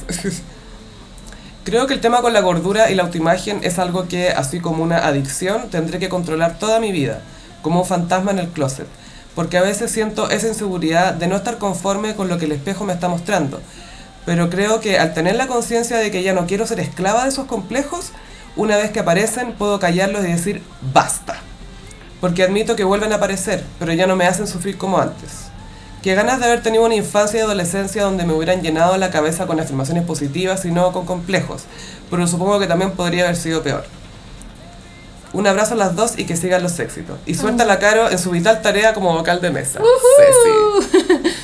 Yo rescato que de- del testimonio de Ceci que es- este tipo de conversación repetitiva, obsesiva, tóxica con respecto al peso tanto de las amigas o del otro, de las personas conocidas, basta, bueno, Mm. como que ya siento que eso es más dañino al- en el largo plazo porque las personas que tienen sobrepeso se sienten más ali- al- al- alinea- alineadas, Alienadas. alienadas. Entonces, es parte del problema Sí, que todos podríamos cambiar si dejáramos de hablar de esa mierda. Sí, no, no, no enganchar cuando empieza el tema, porque Sí. igual es tentador, porque uno también quiere hablar del peso de uno, quejarse del peso de uno. Ujú. ¿Cachai? Uno quiere decir, ay no, si yo también tengo, ay no, si yo también, y, y uno inevitablemente cae en eso. Sí. Entonces, de alguna manera hay que hacer como un, a ver, intervention. Y por eso también es importante, claro, buscar ayuda profesional, porque este tema de las dietas que ella también contaba, tienen rebotes, no son constantes, en el fondo hay que cambiar toda una estructura. es estilo de vida al final. estilo o sea, de vida. es- es- tenéis que cambiar tu vida 100% y no solamente una dieta, porque una dieta es como una vacación, entre comillas, fome. Es una vacación fome y aparte que te gasta mucha energía mental también. Porque estoy a dieta, como el saber estoy a dieta, pero es distinto el pensar ya, tengo que alimentarme de cierta manera. Pensarlo de esa forma, como mi cuerpo necesita combustible, voy a echarle un combustible saludable dentro de nutritivo en todo aspecto, ¿cachai? Pero también las- hay dietas que son muy restrictivas, por ejemplo está la paleo, que es solo proteína, Claro. y tu cuerpo igual va a necesitar carbohidratos, ¿cachai? ¿Cómo no voy a echar de menos? O la keto, que, Sí. que- creo que la keto es no carbohidrato, estoy Creo. casi segura. No es que esté 100% en contra de eso, sino que pienso que más- sería más saludable buscar un, algo más holístico Mm. tan, no tan restrictivo. Sí, Porque te algo- quita energía mental, bueno. Sí, algo que no te convierta en el amigo cacho en las comidas. Eso es lo más importante. Ese es el mensaje que realmente queremos entregar. No, pero respect con los veganos. Sí, no, no, no. Yo no hablé de los veganos. Tú hablaste de los veganos. Pero que llegue tu amigo quieto. Ah, que es no le- como que querés, no agua, estoy bien. Es como puta. Tu amigo quieto. Tu amigo quieto. Me encanta. Sí. Soy tu amigo quieto. Pero pueden ingresar al sitio www.laobesidadquenoves.cl para buscar más información, eh, no solamente de la campaña, sino que también de eh, tratamientos, eh, Soluciones. sí, soluciones y nu- nuevas maneras de, de lidiar con el tema. Así que muchas gracias, Gossiperi. Y en el próximo programa, que es nuestro último día de mención, vamos a leer más, más testimonios. Así que nos pueden escribir a podcastelgossip.gmail.com. No olviden decir sus signos. Es muy importante. Sí, si no, no se lee. No, No, no, no, se puede. y pasamos a... Mmm, como los signos del zodiaco. Sophie, bueno, cometí un error técnico. Yo pensé que Scarlett Johansson era escorpión. ¿Ya? ¿Y qué? ¿Leo? Es Sagitario, Es Sagitario. pero porque nació el 23 de noviembre, Ah, está un poco cúspide. es como bisagra. Bisagra. Entonces yo pensando que era escorpión hice los signos del zodiaco como papeles de Scarlett I Johansson, love it. que es de las últimas divas del cine. Y mucho rango. The Range. Mucho, mucho rango. Desde chica. Ella sí, pues fue niña actriz. Sale en North y sale en eh, El sonido de los caballos. Wow. Ghost World también. Ya vamos a hablar de Cosworth. Ya. Voy a ir con Aries. En Aries elegí Lucy. Uh, ¿Cachai, Lucy? Esta es como media guerrera. Media... Full Aries. es como una Bárbara Blade del futuro. Yo reconozco que no la he visto, pero para hacer el, el horóscopo leí la- el resumen, como el, la trama, y se trata de una persona que trafica droga Mm, y con su cuerpo. Como que mula. es una mula. Yeah. Pero como Scarlett Johansson tiene más glamour. Es una yegua. Y ahí viene la ciencia ficción, porque se le revienta un cosito de droga en su cuerpo y eso hace que tenga superpoderes. Wow. ¿Qué, qué droga estaba traficando? A ver. Que la, que la Sagitario nos diga. Entonces se vuelve Aries cuática. Eh, Se transforma. Te vuelve Aries la Sí, droga. sí. Wow. ¿Qué me haría eso a mí? ¿Me reventaría? Tú no estás lista para convertirte en Lucy. O ya lo eres, buena, no sé. Ahora con Tauro. Tauro, la niña del aro de perla. Ah. Desde época, esta es una fantasía. Es una fantasía de, de- Es un fanfiction. Es un fanfiction. Sí. Hay un cuadro, muy- una pintura muy, muy, muy famosa que se llama La Niña del Aro de Perla, que está pintada por Vermeer. Vermeer tiene la particularidad que tiene solo 12 pinturas, entonces son muy cotizadas. Es que era muy pobre, ¿no? Yo creo que era muy perfeccionista. Ya, Y es que la luz. Y o se demoraba mucho en, en hacer cada una. De más que es, es que la luz, no, es, es ridícula un poco la, la pintura Sí. de él. Entonces en el mundo del arte es todo un tema cuando sale como un falso Vermeer. Como, ah, A ver, A ver. a ver. No, él no lo pintaba así. igual encuentro icónico tener solo 12 y Como uno por cada mes. Y ser Sí. icónico, así como en los siglos. Y como ya, esta es mi weá. Ahí tenés mi obra. Eh, toma. Y tu obra, ahí está. Ahí está, Y El resto no, ahí está. No, no soy como el fracasado de Picasso, weón. que todo el mundo tiene uno. Ay, inventó el estilo. ay, te lo hago en cualquier estilo, papá. Media weá tener un Picasso en la casa, pues weón. si el weón hacía 500 cuadros al año. Muéstrame un a ver.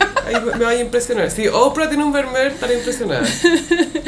Creo que la niña de la de Perla está en La Haya, creo. En Holanda. Ya, entonces, eh, eh, la elegí en Tauro porque ella es una. mm, No sé si nana, no sé si existía el concepto nana en esa época, pero es una niña, de Niña la que limpieza. limpia, una, una, una mucama. Entonces el pintor ve algo en ella. Porque como ella es Tauro, a pesar de que vive em, con bajos recursos, igual tiene una sensibilidad estética superior. Sí, y entiende el tema de la luz también, porque Sí. la mandan a limpiar el taller de él, que tiene toda una ventana de vidrio, y ella no sabe si limpiar porque dice no, porque cambiaría la luz. Y ahí él cacha que, ah, ella Ella entiende, ya, she gets it. Y encuentro que el casting es súper bueno porque ella se parece a la Tiene esa cara como pega pálida, Sí, se parece. Así que eh, bien por Scarlett. Ahora vamos con Géminis. Vicky Cristina Barcelona. Es muy buena.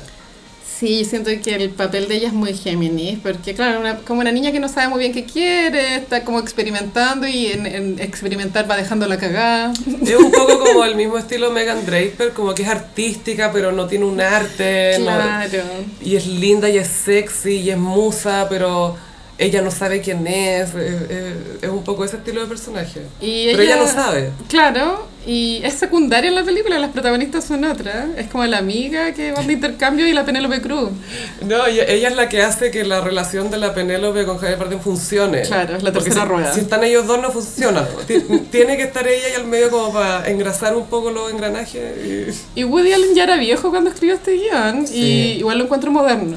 Y, y es, muy, es muy sensual la película, como que Woody Sí. Allen sabe filmar cosas sexy, como que sabe capturar el momento. Fue una gran reinvención en la carrera de Woody Allen en esa época, porque venía ya muy monótono con, con Nueva York. Y es bueno el personaje de la Scarlett porque podría haber sido típico cliché de, ay, una chica que busca aventuras, que quiere ser sorprendida y la cuestión, pero ella sabe darle un, un gravitas, como a una seriedad, un peso a sus personajes, Sí. que se sienten reales y no como, ah, está siendo de la chica Wanderlust perdida, Claro. Instagram viajando aquí, no sé dónde, sino que le da, le da como una inquietud. Es cierto. Ahora en cáncer elegí Historia de un matrimonio. Oh, the range. Wow, qué deep. Esto se transformó en meme. El meme más conocido es el que está el Adam Driver golpeando la pared. El mejor es el de en GMT, oh girl, y sale dos veces el golpe, got me like an electric feel. Adam Driver, dice- como el subtítulo dice, no puedo estar feliz y vivo en Chile. Y golpea la pared. Esta película es muy triste porque narra la historia de un divorcio cuando dos personas, a pesar de que ya no, no congenian, se siguen amando igual.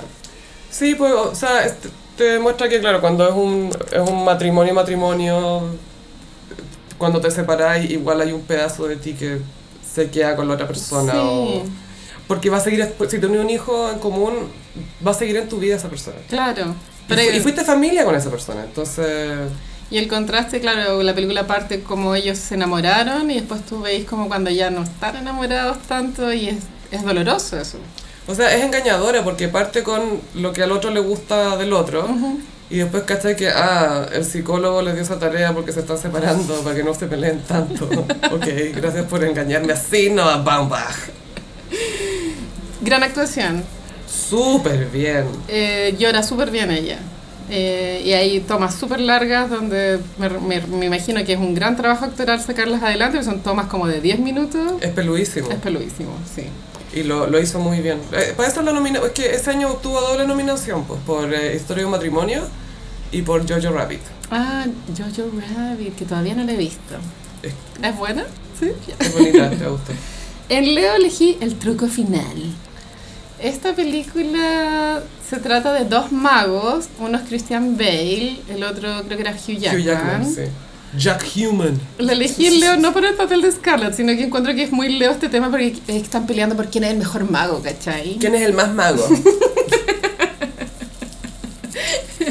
Yo no la he visto, me da una lata ver esta weá, pero tuvo, tuvo mucho éxito en su época. Sí, es que, bueno, sale David Bowie como Nikola Tesla. Eso o sea, ¿qué más quería? Eso es icónico. O sea, ¿qué mejor persona va a ser de Tesla que David Bowie? Y David Bowie también en otra sale Andy Warhol, The Rain. Sí, como qué icono voy a hacer mañana. Ay, no sé. Y sale en Zoolander también. También, Como juez del eh, concurso de modelaje. No, si la carrera de cine de David Bowie. Labyrinth, Tesla. En Virgo elegí Scoop. Ah, esa también fue con fue de las primeras que hizo con Woody Allen, después Es- de Match Point, Sí, creo. es la era de Woody Allen. La elegí en Virgo Scoop porque ella tiene que resolver un crimen. Y sale con Woody Allen, de Woody hecho. Allen actúa. Yo amo esta película porque la encuentro tan tierna. Eh, la elegí en Virgo porque, claro, descubrir un crimen requiere mucho eh, pensar, eh, actuar de forma precisa, porque ella se tiene que, tiene que seducir a Hugh. Jackman como para robarle las pruebas. ¿cachai? Es tanto una comedia y es como un poco tonta, pero dentro del universo de Woody Allen se entiende como esa wea como tonta que tiene. Funciona. Es adorable, es como Es adorable. sí. En. em, ay, se me apagó el celular, perdón. Ya, En Libra elegí Don John. Es divertida esa. Aquí ella hace de una buena muy sexy. Muy Jersey. Sí. Muy, y muy Joycey. Como media chana igual. Sí, pero sexy. Y ahí The Right igual. Y el acento le sale muy bien, que es como, ah, New York. Es, Sí. muy... You're cute. Don John se trata de un hombre que tiene. que está obsesionado con el porno. Sí, Y se enamora de ella. Y ella es una mina que está obsesionada con las comedias románticas, pero que al mismo tiempo busca como un pololo perfecto, busca como alguien que ocupe ese lugar más que alguien especial. Sí, ¿a quién no le ha pasado? Uf. mm. Escorpión, Match Point. Ah, Bueno, eso- sexy. dentro de la como filmografía de Woody Allen está como en categoría Clásico, superior. sí. Sí. Es muy... Es que bueno, esta significó como el... Comeback. Porque nunca se fue, o sea, siempre estuvo haciendo Pero fue un gran comeback. Pero fue un gran comeback. Bueno, pero aparte había, er- creo que es la primera fuera de Nueva York, es en Es Londres. Emancipation of Woody, sí.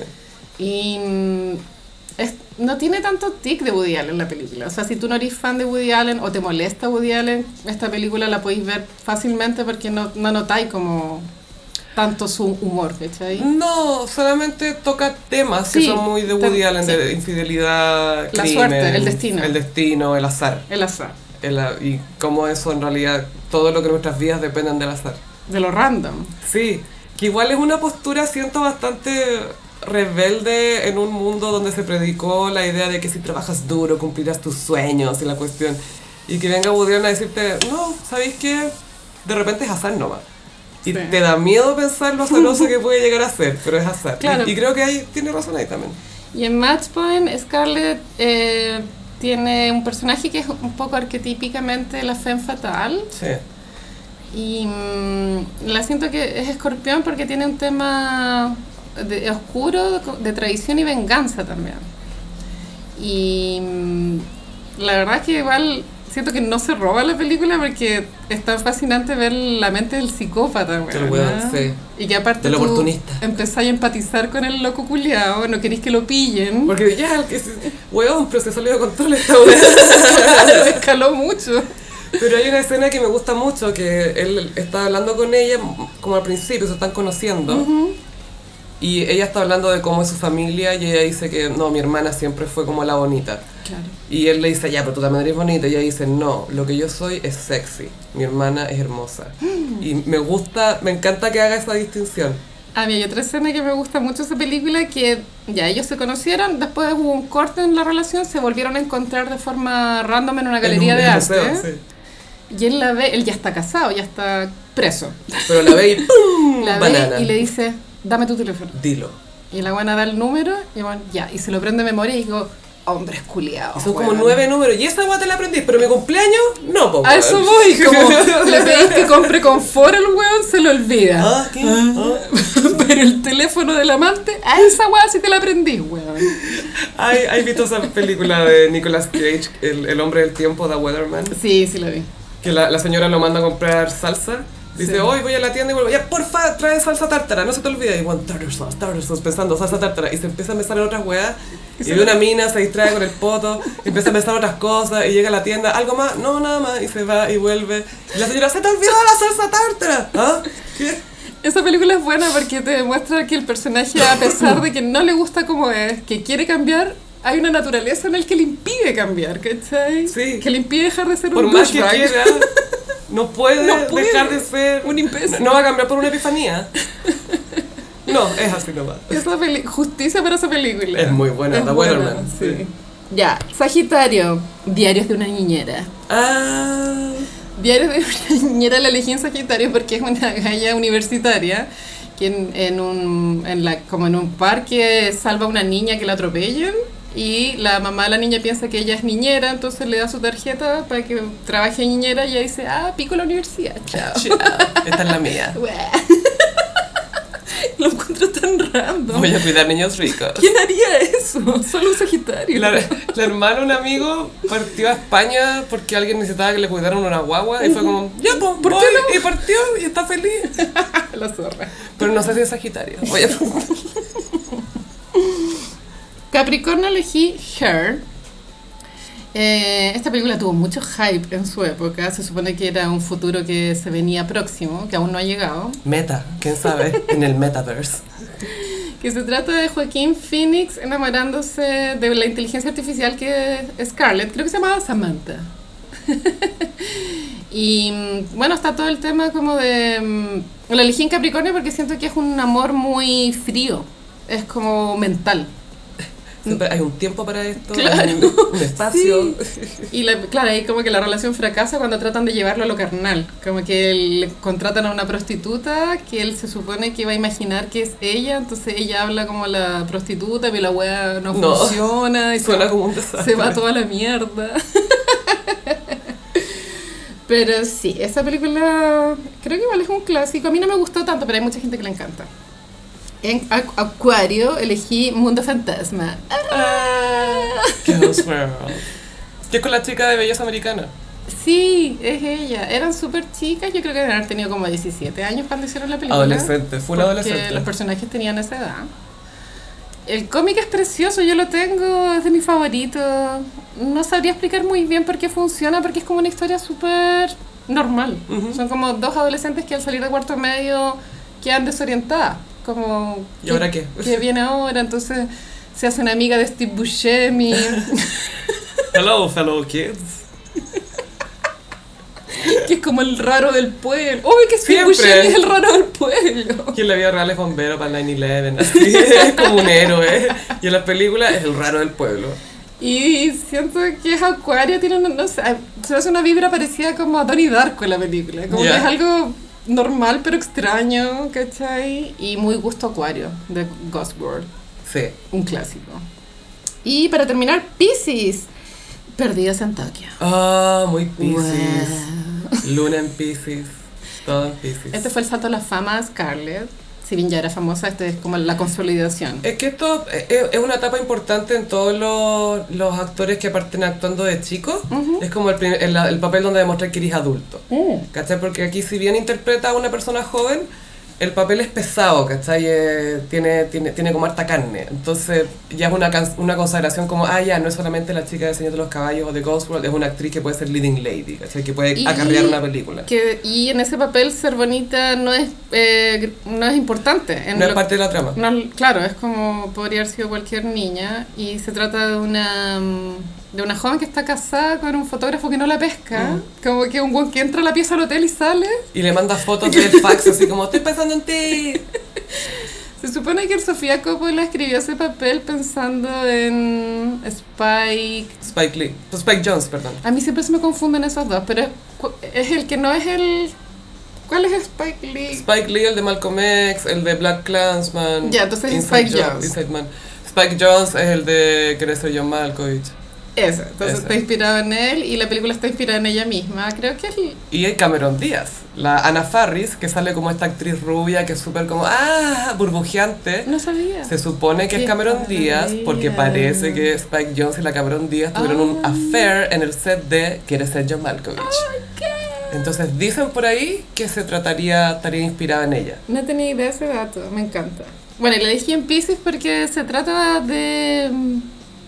De. bueno, de como que sentís mucho, te sentís solo, tratáis de conectar. Se trata de tratar de conectar, a toda costa. Sí, de comunicarte en un país donde nadie habla tu idioma. Y te hacía amiga de un viejo random. Claro. que fue un actor conocido en algún minuto. Y Bill Murray era un comeback de él. Sí, para él de todas maneras fue considerado un comeback porque además, bueno, obviamente tiene humor la película, Sí. pero igual es un papel serio porque su personaje, los dos son súper tristes en realidad. Son personas tristes. Son dos personas tristes solas que se encuentran y forman una conexión y en ningún minuto se insinúa nada sexual, como que siempre... No, pero igual se enamoran.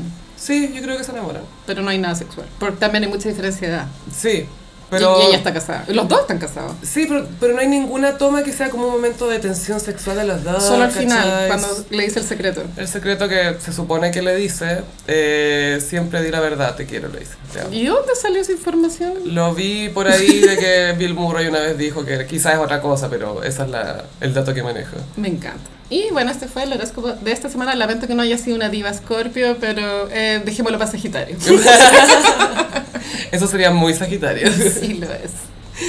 Luciperi, recuerden que tenemos Patreon. Patreon.com slash elgossip. Ahí nos pueden apoyar y recibirán eh, contenido exclusivo. También tenemos poleras. Sí, en miguras.cl slash gossip. Y nos pueden encontrar en nuestras redes sociales, en Twitter, arroba el guion bajo gossip, en Instagram, arroba el gossip, y a mí me pueden encontrar en ambas redes sociales en arroba chofilove. Y a mí en Instagram, frutillagram. Muchas gracias, Gossiperis, y nos escuchamos en el próximo episodio. Bye. Adiós.